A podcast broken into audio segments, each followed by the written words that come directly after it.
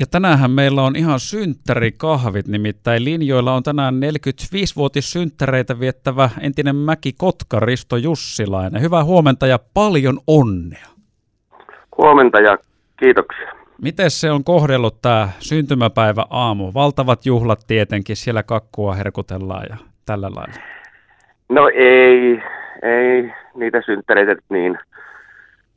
Tää, tota, lapset kävi herättämässä ja toivat pienet onnittelukortit ja, ja tota, niin, niin, puoliso myöskin. Niin sille ihan kuitenkin perinteisissä merkeissä.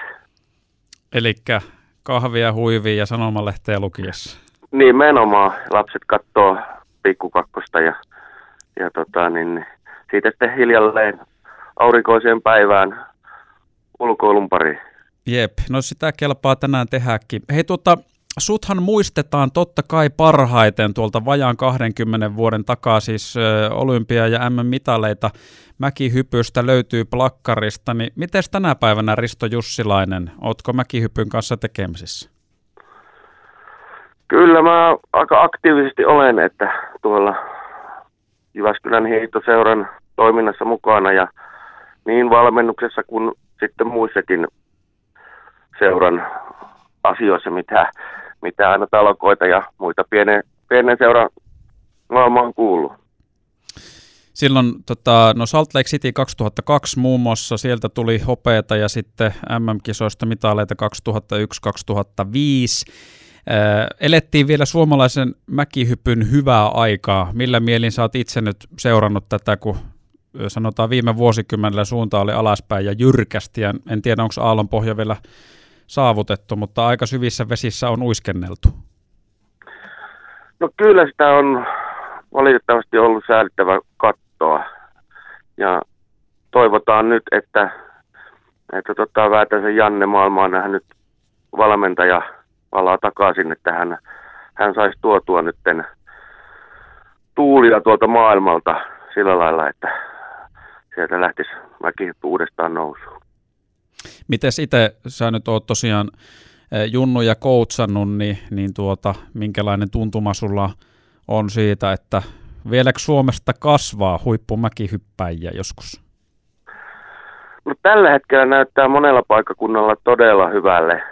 Et esimerkiksi viime talvena meillä oli seuramestaruuskilpailut, niin 36 osallistujaa oli, mikä on niin kuin tämmöiselle lajille tänä päivänä valtava määrä.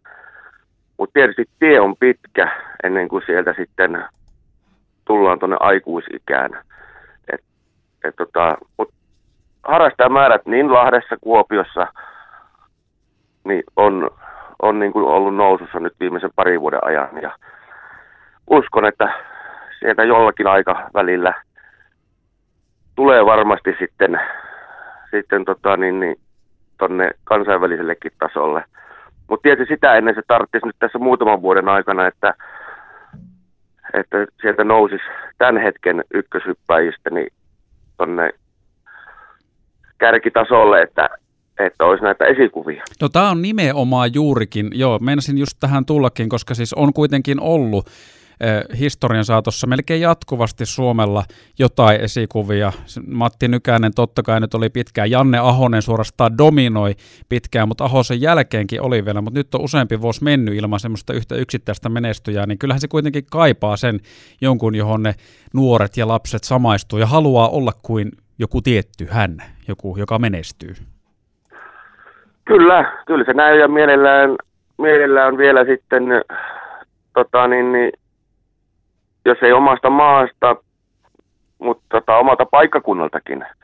Et silläkin on, on että Lahessahan oli, Jannella oli Puikkosen Jari ja Jyväskyläläisillä oli Nykäsen Mattia ja Kuopiolaisilla oli Nikkolaa ja et se on niin kuin vielä, että onneksi meillä tietysti yhdistyn puolella on hirveä Eero, että joka pitää, pitää sitä lippua niin kuin ylällä. Kyllä, Keski-Suomen lippua korkealla laukaa mies.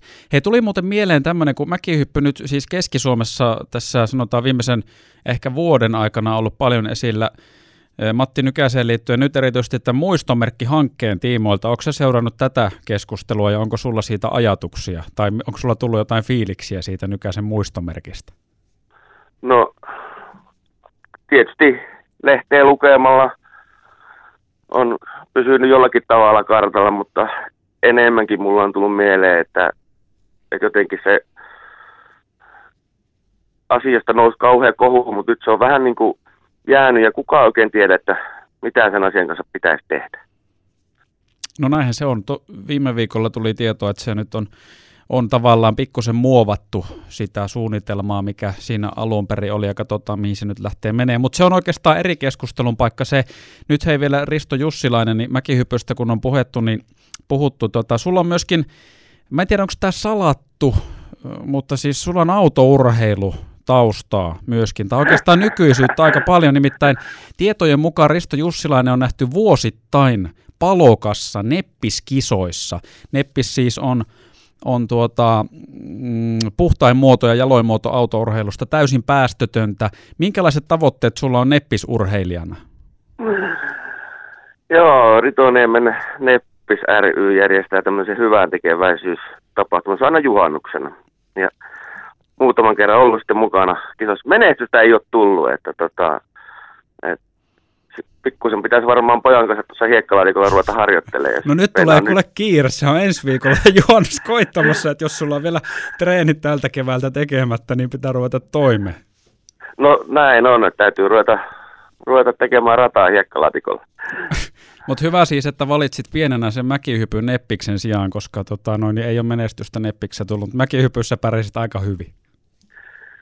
No joo, ehkä, ehkä se sitten isäpuolelta oli oikea päätös, että vei hiekkalaatikolta hyppyrimäki.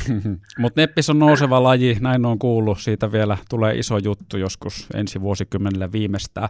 Hei Risto On ja hieno laji. Niin, on hieno siis, laji. Joo, ja siis siinä on myöskin urheilua, kun tavallaan siinä joutuu kestämään paineita, muut katsoo herkeämättä jokaista suoritusta ja joutuu urheilija vähän kyykkäilemäänkin siinä, että pysyy tavallaan vetreessäkin kunnossa fyysisesti sitten kun tekee suorituksia. Kyllä, juuri näin. Tekee hyvää entiselle mäkihyppääjällekin.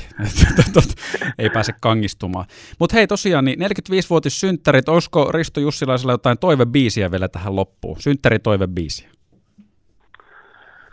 No semmoinen tulisi äkkiseltään mieleen, kun vaikka tämä vallitseva tilanne on mitä on, mutta ulkona on mitä mahtavin keli, niin Rauli Padding Somerjoki ja Paratiisi.